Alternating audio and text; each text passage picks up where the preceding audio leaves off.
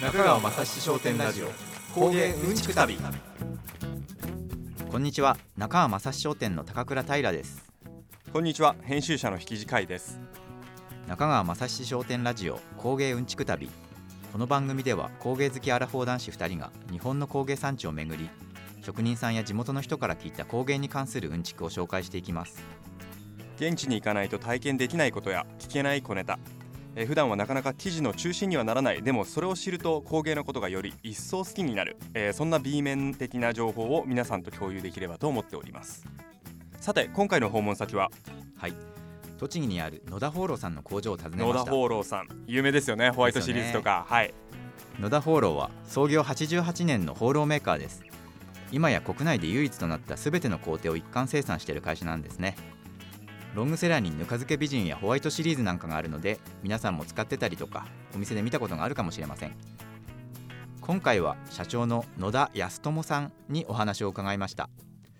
野田放浪は好きでずっと使ってましたけど、まあ、商品の秘密が知れてよかったですね。そうですね。あのなんでこんなに人気になったのか、うんうん。その秘密を探ってきました。はい。早速スタートしていきましょう。ところで放浪ってなんだ？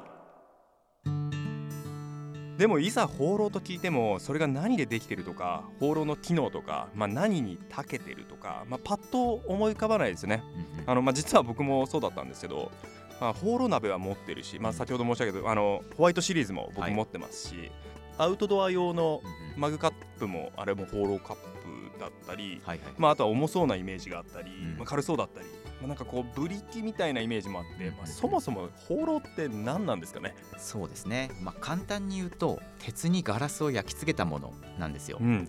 で硬くて丈夫な鉄の表面にですねガラス質の釉薬を焼き付けることで、うん。まあ、錆を防いで衛生的に美しい、まあ、両方の長所を最大限生かした素材なんですね、まあ、耐久性も高くて僕もホワイトシリーズの保存容器10年以上使ってますけど、まあ、全然問題なく使えてますね、うん。まあ、さらに実はガラスは金属より硬いんでガリガリやるとスプーンの方が削れていくぐらいなんえーですよ。スプーンの方が削れちゃうんですね。そうなんですよね、であとはまあ衛生面では匂いがつかないのも魅力ですね。はいうん。漬物とかの発酵食品とか、まあ、カレーなんかのスパイス系の料理を使っても大丈夫なんですよ、ううなるほどなるほど。であとは耐酸性ですね。酸にも強いのも特徴ですね、はいそのそこではねあのちょっとしたうんちくとしてそれこそ日本軍がもともとその日の丸弁当というか、うんうん。まあ、梅干しとご飯のお弁当を使うときにこの放浪の弁当箱を採用したみたいなお話もありましたよね、そうでしたね。まあ梅干し酸が強いですからね、だからその酸に強いものもいいってことですね。そうですね。あとはまあ耐熱性ですね。ちょっとの熱にはびくともしないんです。だからもう直火 OK ですね、直火 OK、はい。うんで熱伝導も良くて熱が伝わりやすくて冷却性も高いんですよ、もうその容器のまま冷蔵もできるしもちろんあの冷凍もできるってできますできまことですすね。はい。でガラスの釉薬ならではの柔らかい質感も魅力ですよね、うん、逆にあの弱い部分っていうのは何なんですかね、そうですね。うん。衝撃にはちょっと弱いですね、うん。まあ、床に落としたりすると、まあ、表面にひびが入ったりします、でも、まあ、ガラスの部分が剥げてですねあの、うん。鉄の部分はい。が出てきたとしても、うん。まあ、食用油塗ったりすれば錆も抑えられますね、うん、なるほど。もうあの鉄のフライパンと同じように、はい。あそうですね。で電子レンジはただ使用 NG ですね、はい。でも直火にかけられるんでそのまま温められますね、うん、じゃあ冷蔵庫から出してそのまはまコンロの上に乗せれるってことですよね。はい。でうちでもスープとか煮物とかを直接温めてますね。う、ん、先ほどあったようにあのカレーを入れてね、うんうん。そのまま冷蔵庫から取り出してはい。温めるってことができるってことですよね。できますね。便利ですよ便ねもともとは高価な装飾品だった。そもそもあの放浪の発祥はいつでどこで生まれたものなんですかね。そうですね。今回取り上げる鉄の下地の放浪は比較的新しいものなんですよね、うん。でも放浪自体はまあなんと紀元前のエジプトからあったって言われてますエジプト。そうなんですよ。だからもう2000もうだいぶ年以上昔前ですね。まあ有名なのはエジプトといえばツタンカーメンなんですけど、うんうんうんうん。あの黄金マスクも放浪の技術が使われてたって言われてますね、あれも放浪なんですね。そうなんですよ。まあ厳密に言うと金とか銀にガラスを焼き付ける、まあ、いわゆる七宝っていう装飾品の放浪加工だったんですね、うん。まあ、それが日本には1400年前の飛鳥時代に伝わってたって言われてて、まあ、同じく高価な装飾品として広がっていきましたね、まあ、まずはじゃあその装飾品として広まっていったということですね。そうなんですよ。まあ、世界的に見ても18世紀頃まではまあ美しいものとして扱われてて実用品というより装飾品でしたね。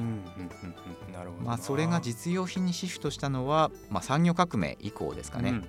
鉄の錆止めとして再開発されたのがきっかけでした、まあ、日本では明治になってからですね、まあ、最初の頃は洗面器とかスープ皿とか弁当箱主力でしたけど、まあ、技術的に改善の余地があったみたいで、うん。これがまあ時代が進んで技術がどんどん進化して次々にまあ改良品とか新製品が生まれてきたんですね。なる。ほどね。そうですよね。あの洗面器みたいな白い洗面器みたいなイメージ、確かにありますよね。ありますよね。うん。保健室とかでそうそうそうそうはい使われてたよねはいあとまああの食品周りの製品がやっぱり多い印象がありますが、あの他にもねあのホワイトボードも結構放浪のものが多いそうですね。高級ホワイトボード。そう高級のやつですよね。はい。はい。そうそれこそあの昔は駅とかお店の看板も放浪だったんですよね。あのあれですね放浪看板ってやつですよね。あそうですそうです、最近でもなんかレトロな居酒屋とかでうんうんうんうんちょっと見たりしますけどすごい雰囲気がいいですよね。まあ、最初の頃は欧米でもたくさん放浪メーカーあったみたいなんですよ。はい、はい、でもほとんどないんですよね今は実は海外の。そうアジアはあるんですけど欧米にはもうほとんどないいですね。はい。そうなんですね。そうなんですよ。まあその放浪作りって手仕事が多くてうん。人の手がすごいかかるんですよね、だから日本の放浪メーカーが成熟していったことで、まあ、ほとんど欧米のメーカーさん廃業しちゃったみたいですね。なるほど。まあ、今回お伺いした野田放浪さんも創業88年と、まあ、時代の変化に伴いまあいろいろあの製品もねあの改良改善されたとおっしゃっていましたが、まあ、そんな中まあやはりねあの時代の流れには逆らえずまあ、放浪はね一時はその画期的な新しい製品だったとは思うんですけど、まあ、さらにねあらゆる生活用品として使われていたんですが、まあ、ある素材の登場で一気に窮地に立たされたとか。はい。鉄の弱点を外側からカバーしたのが放浪。それを内側から変えたのが琺瑯の立場を一変させたのがステンレスやシリコンなどの新素材の登場でしたね。うんなるほどな、はい。新素材ですね。ね。はい、まずじゃあステンレスからうん。説明すると、まあ、鉄の弱点さっきも言ったようにサビなんですよね。うん。でそのサビを防ぐためにガラス成分を焼き付けるんですよ。うん。まあ、言ってみれば外側からアプローチしたのが琺瑯でそれに対して素材そのもの内側からアプローチしたのがステンレスなんですね。なるほど、まあ、その言葉の通り、まあ、 stainless な素材ってことなんですよね、まあ、 stain あの、まあ、直訳すると結構汚れるとか、うんうん。あのシミみたいなのまあ、それがないっていう意味ですよね、うんうん。まあ、なので高倉さんおっしゃったようにこう放浪は鉄をコーティングしたのが、うんうん。まあ、放浪でね。まあ、いわゆるその合金というか、まあ、素材そのものを、うん。まあ、錆に強い素材に変えたっていうのが、まあ、ステンレスっていうことなんですね。そうなんですよ、はいでそのステンレスが安く手に入るようになって、うん。ま まあそうですよねですよ今ね。はい。海外製のケトルとか保存容器がたくさん出てきて価格競争になったそうです、ん。で野田さんもホームセンターでうん。海外製のステンレスケトルうんの安さを目の当たりにしてもうダメかもしれないって おっしゃってましてたね。ね。おっしゃってましたね。まあそこにさらにシリコンみたいな保存性に長けた新素材も出てきたっていうことですね、うんなるほどな。まあでもより手作りの食感というか質感があるのがまあ放浪の魅力だなって思いますね、うんまあその手作りの食感っていうはいおっしゃってましたが、まあやっぱりそもそも放浪も工芸のうちには入るんですかね？そうですねまあうん放浪製品のすべてがまあ工芸とは言い切れないんですけど、うんうんうんまあ今回の野田放浪さんの製造方法を見てると、うん。まあ工芸だなって感じますね、うん。まあ、結構機械を使ってはいるんですけど、うんまあ、釉薬をかけたりとか、うん磨いたりする工程が手仕事なんですよ、うん。まあ、こういったその長い間作られてきた放浪の技術を現代の生活でも使われているっていう意味では工芸的だなって言えますねなるほどなるほど。まあそんな時代の流れに乗り、まあ一気に放浪そのものの価値を上げたヒット商品、まあそれが野田放浪さんのぬか漬け美人とホワイトシリーズだったと。野田放浪人気シリーズの開発秘話、そこにあったのはお母さんたちのリアルな思い。知ってる方も多いかもしれませんが野田放浪さんの代表的なシリーズ「ぬか漬け美人」は2001年の発売でした、ぬか漬けを冷蔵庫の中で作るための専用容器なんです、まあやっぱり常温のままだと、まあ、はい。ぬかを維持するの結構難しいですよね。そうですね、まあ、そんな中あの野田さんのお母様がじゃああの冷蔵庫でぬか漬けが保存できたらいいかもうんってことでおっしゃった。ことで、まあ、これ開発に至ったみたいな。そうですそうです。ね。はい、そう時代的にまあ住宅がマンションに変わってきたんですよね、うんうん。まあ、その家の中でぬか漬けを保存できるような涼しい場所が減ってきたそうなんですよね、うんうんうんうんだからぬか漬けに失敗する人が増えてたと、うん。今いわゆるあれですもんねぬか床がはい、あるマンションもありますけどね、まあ、基本的にはあんまりないですしね。ですね。はい。でそれがねもうぬか漬けうまく作れないなって相談がいろいろあったらしくて、うんうんうん。まあ、ぬか漬けをうまく作れる場所はないかなと考えて試したのが、まあ、冷蔵庫の中だったんですね。うん、なるほど。それ合点いきますね、うん。はい。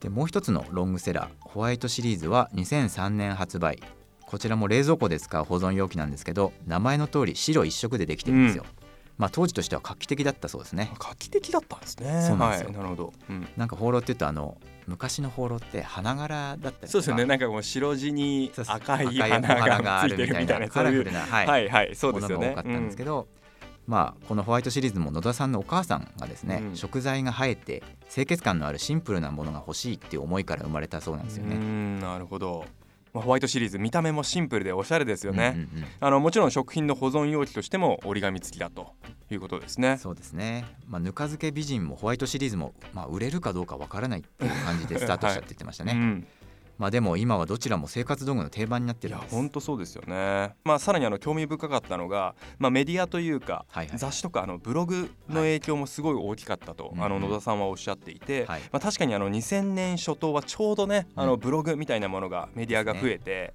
あの著名料理家とかあの文化人の方々がまあ実際に自分たちが使っているものを紹介するメディア。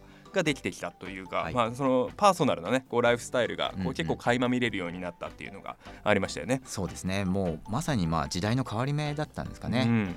まあ、保存容器って、まあ、本来はその生活まあ雑貨の中でもじ、まあ割と地味なはず。そうですよね。なんか主人なんかこうはいスポットが当たるものではあまりないですそもね。うんね、はい。それがまあライフスタイルとともにメディアに載るようになったっていうのはうん。結構な変化ですよね、うんまあその女性とか一般の方も暮らし方を発信する時代になってったってことですよね、うんそうですね。まさにそのなんかこうマーケティング視点ではなく、うん。まあ実感値からはい。出ていって、うんうん。まあその本当に日常の一部としてはい。あのあるものっていうのをまあそのまま発信できていったってことなんですよね。そうですね、まあだから野田さんのお母さんうん。が生活者目線で商品開発したっていうのが大きいですね、まあ、同じような境遇の人に刺さったんですよね、まあ、そして使い手たちが自分はこんな使い方をしてるとか、まあ、使いやすいから使ってみてってな周りのお母さんたちにす勧めたりとかして、まあ、うん自分たちの物語として語り始めたんですよね、うん、なるほど。はい。まあ、食材を美しく保存するっていうことがまあ文化になってって冷蔵庫の景色が変わってったんですよ、冷蔵庫の中の景色が変わるっていいですね。ねなるほど、すごいことですね。ううんん。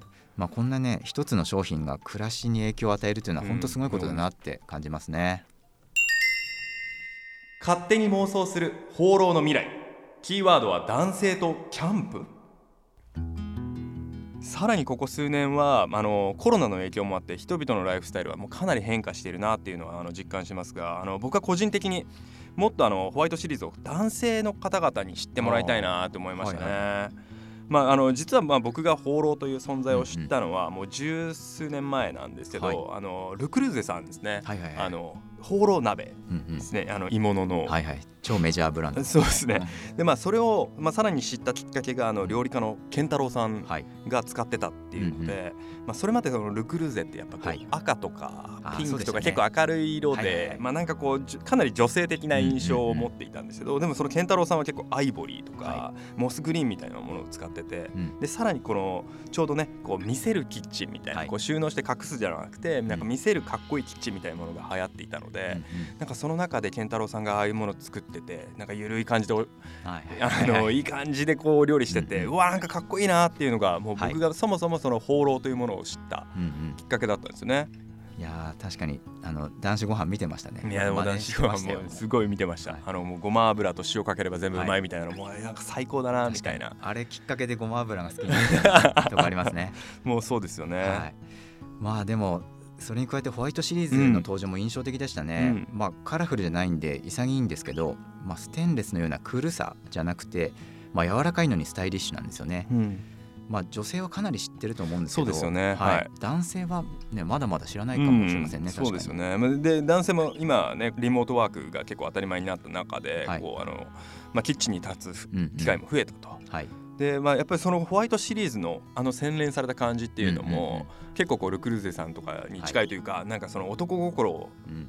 一つのボタンを押せれば結構くすぐるなと思っていて、はいそうですよね。まあ結構いい道具感ありますよね。道具感ありますよね。あねはい、まあ、あとはそのキャンプでも良さそうって盛り上がりますね。そうなんですよねあの実際にその野田さんとお話ししている時に、まあ、直火が OK っていうのももちろんあるんですけど、はい。で実際にあの近々ちょっと持って行ってみようと思って、今どんどんどんどん買い揃えてるんですよ。いいですね。ね、あの冷凍もできるってことなので、はい。まあ、事前にそれこそおでんとかを仕込んで、うんうん。おでん面白いね。冷蔵庫冷凍庫に入れておけば、うん。でクーラーボックスに入れておけば、まああのはい。もう氷の代わりにもなるので、うんうん。なんかちょっとちょうどいいんじゃないかな。でそのままキャンプ場着いたら出して、はいはいはい。直火でやってみようみたいな。確かにまあ直火 OK だし汚れにも強いし、まあ、キャンプ場に合いそうですね。あのまあ電子レンジないし。ないしね。そうなんですよ。だからまあ実際あのキャンプ仲間のパパ友たちにも今ちょっとあの紹介したら、なんか結構レシピアイデアが出るわ出るわで、あー。みんななんかとりあえずちょっと研究するあわっつってあいいですね。ホワイトシリーズ買ってましたよ。買ってました。確かにまあ僕もあのアヒージョ作ってますね。メスティン代わりあーでもに使ってて。そそれもありますよね、はうんでまあやっぱりそのルックルゼとかあとまあストーブさんとかもそうなんですけどはいもともと結構こう女性のイメージがあったんですが、うんうんまあ、男性もまあはいなんかうまく使うことで結構こうガッと広がっていった確かに。まあ、その同じようなことがこのホワイトシリーズもあるような気がしていて、うんうんおっしゃった通り結構女性の方々はホワイトシリーズって、うん。あれねってなるんですけど、うんうん男性はまだそんなに認知していないというか、はいはい本当に好きな人たちは知ってるけど、うんうん。なんかでもこういうものがある。でそれをなんかこう男性が、まあ、キャンプとかなんかちょそういうちょっと、そういうところで受け入れられると、うん。まあ、どんどんどんどん広がるだろうなと思いますしあのママたちもねそのホワイトシリーズパパたちがなんか気に入って買ってきて、いホワイトシリーズが増えても、まはい。あなんかそんな悪い気はしないだろうなと思いますか。冷蔵庫の中綺麗になるしね。なんか、ね、この放浪っていうグッズ感もなんかすごいあるので、うんうんやっぱそういうくすぐられるしそのなんかこれはなんかちょっと結構男性に来そうだよねって言ってこうね、うんうん。放浪キャンパーみたいなのやろうよっていいっすね。あの野田さんとも。盛り上がってましたよね。はい。つく放浪をかけてってうんやつですね。そうそうそうまあ、その辺はまあ全ての工芸に言えますけど、うん。ずっと続いてきた技術を引き継ぎながらですね、うん。現代の生活にフィットさせるっていうことですかね、うん。そして未来につなげていくっていうそういう気持ちを大切にしたいですね。そうですね。そして僕らもあの栃木にある野田放浪さんの工場にお邪魔しましたね。あのはい。2つの工場を見学させてもらったんですが、まあ、1つはあの鉄板から器や鍋の形を作る生地加工工場、そしてもう1つは、えー、と釉薬を塗って焼き付け、まあ、あの製品梱包まで行う工場でしたね、そうですね、まあ、形ができたら洗浄して釉薬をつけて焼き付けてましたね、そう。で工場ははい。その製品包装まで行う工場の方なんですけど、うんうん。天井にこうレールが引かれていて、はいはいはい。えー、とそこにこうちっちゃいこうカゴがいくつもうんうん。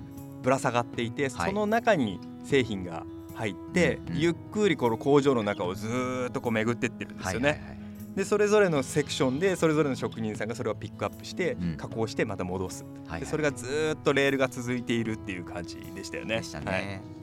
まあ、工場中をその放浪がぐるぐる回ってて 遊園地みたいでしたそうよね。そうそうそうそうそう。まあ、なんか職人さんが釉薬を塗るとゆっくり高熱の窯に入っていくんですよね、うん、その過程のそのレールの中にはい。あの釜があるんですよね。そうですそうです。うん、でまあなんかその白いケトルとか器が窯に入っていくのはなんかパン屋さんみたいだなって思ってました。そうなんかこう入り口から「いってらっしゃい」って言ってきて、はいはい。同じ部員って出てきて「あおかえり」っていう感じが、はい、それを何回も繰り返したり、ね、見てて面白かったですそねの間に職人さんがいたりとかいうので、結構本当アミューズメントパークみたいに見てて飽きない感じでしたよね。うんうん。そうそれもあの流れていくのは機械なんですけど、うん。まあ、釉薬を塗ったりとか、うん。最後磨いたりするのは人の手でやってましたね、うんまあ、その無駄のない動きで美しく仕上げてるのが、まあ、職人さんの技が生きてましたね。うん、そうですね、うん。まあ、あのあとやっぱ工場の中がすごい明るくてなんか、あね、活気にあふれた雰囲気だったなっていうのがなんかすごい印象的あでしたね。そうですね、なんか暮らしうん、donc を作ってる感じそうがなんかチームワークもなんかかあって。よかったですね明るい雰囲気で、うん。そう想像してたよりももう本当若い人が多かったりとか、うん。もそうでしたね本当確かに、はい、みんな気持ちよく挨拶してくれましたね、うんリスナーからの質問を職人さん直々にお答えいただく教えて職人さんのコーナー。今回は野田放浪の野田さんにお答えいただきました。では早速質問の方に移りたいと思います。はい。一つ目の質問はラジオネームリックさんから。鍋底が焦げ付きなどで黒ずんでしまいました。綺麗に落ちるでしょうか？では聞いてみましょ金属たわしや、えー、とそういったものは、えー、とご使用にならないでやっぱ放浪の表面のあのガラスでは傷つきますので、えーそういうのはお使いにならないでください、えー焦げ付きた場合にはですね、まあ、あの弊社のホームページにも書いてあるんですけども、えー焦がした後にぬるま湯を入れます、えー大さじ1杯の重曹を入れてかき混ぜ食用油を少量1滴か2滴加えて、えーとお鍋にお鍋を火にかけて沸騰したら火を止めそのまま数時間置き冷めたら中のものをスポンジで洗います。まあ、これはあの重曹が、えー、石鹸成分に変わって、えー、焦げを浮かすことをやっていただけるのでそれを数回繰り返していただくと、えー、焦げが比較的きれいに取れます。ただあのどうしても、えー、焦げが気になるそれでも落ちなかったっていう場合には、えー、研磨質を含んだ、えー、メラミンスポンジを使っていただいて、えー、取ることもできますただこれを使用してしまうと次焦がした時えー、アクの強い野菜を茹でた時にはそこの部分に、えー、色がつく恐れがありますのでお手入れ方法としては、えー、数回のご使用でおやめいただいた方がいいと思います。あいや僕はあのまさに今これ聞いててメラミンスポンジ使っちゃったことがあっていやあのそれこそホロ鍋、はい、なんかすげえ落ちるじゃんこれと思って調子に乗って何回もやっちゃったらあのいや本当にその焦げが結構つくようになっちゃって。先に聞いとけばよかった、ね、本当聞いとけばよかった。いやでも僕もあのホワイトシリーズにカレーを入れて、うん、あの温めることあるんですけど、うん、まあ焦げついた時は重曹と油試してみますね、うん、そうですね。ちょっと重曹これから僕もあの、試してみたいと思います、はい、じゃあ続いて2つ目はラジオネームしせいさんから。ホワイトシリーズが大好きです。野田さんおすすめの使い方などがあれば教えてください。では聞いてみましょう。まあ私の家庭の場合には、えー、なんかえーと、自分で作ったものを保存するだけではなくて、えー、例えばお刺身を買ってきたとか、えー、しらすを買ってきたあと時には食材をやっぱり丸々買ってくることがありますその時にやっぱりあのホワイトシリーズに入れてそのまま食卓に出してます、まあ、あの通常の、えー、買ってきたものをそのまま出すのはやっぱ手抜き感丸出しなんですけどもホワイトシリーズに入れることによって少しその手抜き感がまあ軽減されるというかえー、本人と、まあ、買ってきた本人にとっても食べる本人にとってもあと軽減されますのでそれでまたあのやはりどうしても残りますのでそれをそのまま、えー、冷蔵庫にしまうことができます。でまた次の機会に、えーと、ホワイトシリーズごと食店に出せば何回も繰り返し使用することができるので、えー、私の家庭の場合にはそういう使い方をしてますしあの個人的にはホワイトシリーズの朝方を使う人は料理上手だというふうに考えておりまして私の場合には釣りが好きなので、えー、3枚におろした魚やあとは食材を入れた時に冷蔵庫に庫内にあの高く重ねることができますのであの深いものを、重ねるより効率がいいと思ってますのでそのようにお使いいただければと思います。手抜き感が軽減される、うん、いやこれはあの本当すごく大事なことですよね。そうなんですよね、はい、まあそのまま食卓に出しても本当ファイトシリーズ美しいんですよね、うん、だからもう平日とか忙しい時はそのまま使えるっていうのがいいですね。そうですね。あとあの僕これ、はい、事前に聞いてたんですけどもうすぐ朝方買いましたね。もうやっぱこう料理上手は朝方とか言われるともうすぐ買っちゃうはいいや本当冷蔵庫に高く重ねてしまえるのっていいですよね、うん、そうですね。そうあの野田さんちの冷蔵庫はい、全部ホワイトシリーズに入れてるんですよ。すごそうですね。確かに。加工食品だけじゃなくてあのトマトとかピーマンとかの野菜も入れてて。でなんかその大きさが違う袋に入れてるよりも、うん、まあ、たくさん綺麗に収納できるし、うん、もう鮮度もキープできる、ね、いやそうですよね、うん、綺麗にバババババそれはそれでまたね結構楽しそうですねそうですね、はい、続きまして3つ目の質問ですね。はい。ラジオネーム矢野さんから。放浪ってどこか懐かしさと温かみがあるように思います。あまりシャープな形のものは見たことがなくて柔らかいデザインが多いように思います。それはあえてそういうデザインにしているのでしょうか？では聞いてみましょう。あの放浪はあの釉薬をかけることによって、えー、比較的その形状の、えー、欠点が出やすくなります。例えば直角のものが多いものにかけますと直角の頂点になる部分に黒い、え、筋状のものが残ったり釉薬がはけたりして生産するようで欠点が目立ちやすくなるため、え、やはりちょっと R の大きいものこれがやっぱ放浪がかけやすくてそれがやはりちょっと懐かしさに伝わってきたりとかまたちょっと自分たちでは理由はわからないですけども弊社で使用している白が温かみのあるというか、えー、そういう評価をホワイトシリーズを出して以来いただくことが増えております。なるほど、まあ、釉薬をつけやすい構造っていうのがあるんですね。うんうん、まあ、この R の大きいものっていうのは要はあの角の丸みがあるものっていうことですね。はい、はい、この丸みがいい仕事してますよね。うん、まあそのもともと製造上の制限だったものが、まあ、弱みだったはずが個性になって、放浪の魅力になってるっていうところ、まあ、こういうところが工芸の面白さですよなるねほどね。そうですね。ああとあの質問といえば野田放浪さん宛てに週に1件ぐらいぬか漬けの質問が寄せられるそうなんです そうぬか漬けの質問が来るんですよね、い。やそうなんですよ。しかもなんかね、それに丁寧に答えてるうんうん。そうなんですよね、まあ普通だと保存容器のメーカーに料理質問したりしないじゃないですか。うんそうですね。はい。でもまあ使ってる人も野田さんに聞いたら分かるかもって思っちゃなるほど、うんでしょうね。もうなんかうまくつかんないんだけどどうすればいいのっていいうや質問が野田放浪さんのところに来るとい長文で返すらしいですよ。まあそれだけその生活者に近いイメージがあるんでしょうね、うん、いやでもそうですね。実際に本当になんかそういう紐づいているっていうかうん。生活に紐づいてるって感じしますよね。ね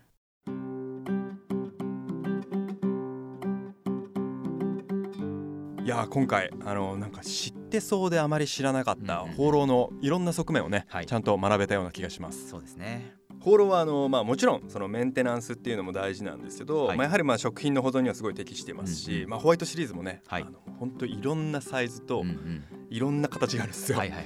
でそうするともう一つ一つ考えながら、うん。あこれってこういう料理に使いたいなとか、うんうん。これがこういうことできるかもしれないなとか、はい。っていうのであってももう僕結構今揃えててあまあ、それこそ放浪キャンプに向けてあーはいはい。あのいろんなものをどんどんどんどん揃えてるんですよ。やっぱうんうん。そういうのはいくつあっても嬉しいし、はい。なんかワクワクしちゃいますよね。そう。ですよねいやーでも今回は野田放浪さんの会社のスタンスにグッときちゃいましたね、うんそうですね、はい、もうお母さんが生活の中で本当に欲しいって思いから商品開発したとして、まあ、20年を超えるベストセラーになってるんですよね、まあ、一つの商品が台所の作業を楽しくしたりとか、うん。景色を変えることがあるんだなって嬉しくなりましたうん。ね、まあ、こんな風に工芸って技術を伝承するのが目的じゃないんですよね、うん。時代と一緒に生活文化作っていったりとか、ん。新しい価値作れるんだなって実感しましたね、うんまあ、あとはしかも必ずしも革新的なアイデアから生まれたってわけじゃなくてね。そうですよね、はい。うん。まあ、生活をちょっと良くしたいっていう思いから始まってて、まあ、まさにねもうやっぱそこが工芸に近いですよね、まあ、その生活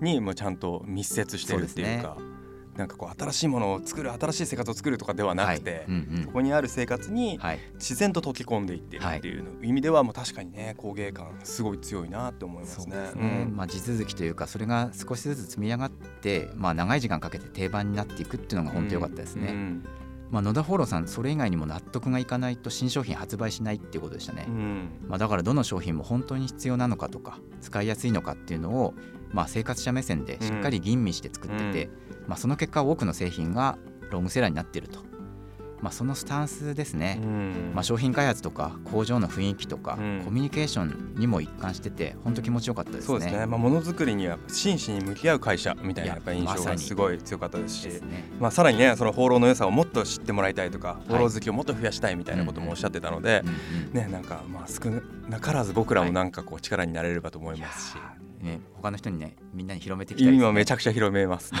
広めてます。はい。中川雅史商店ラジオ。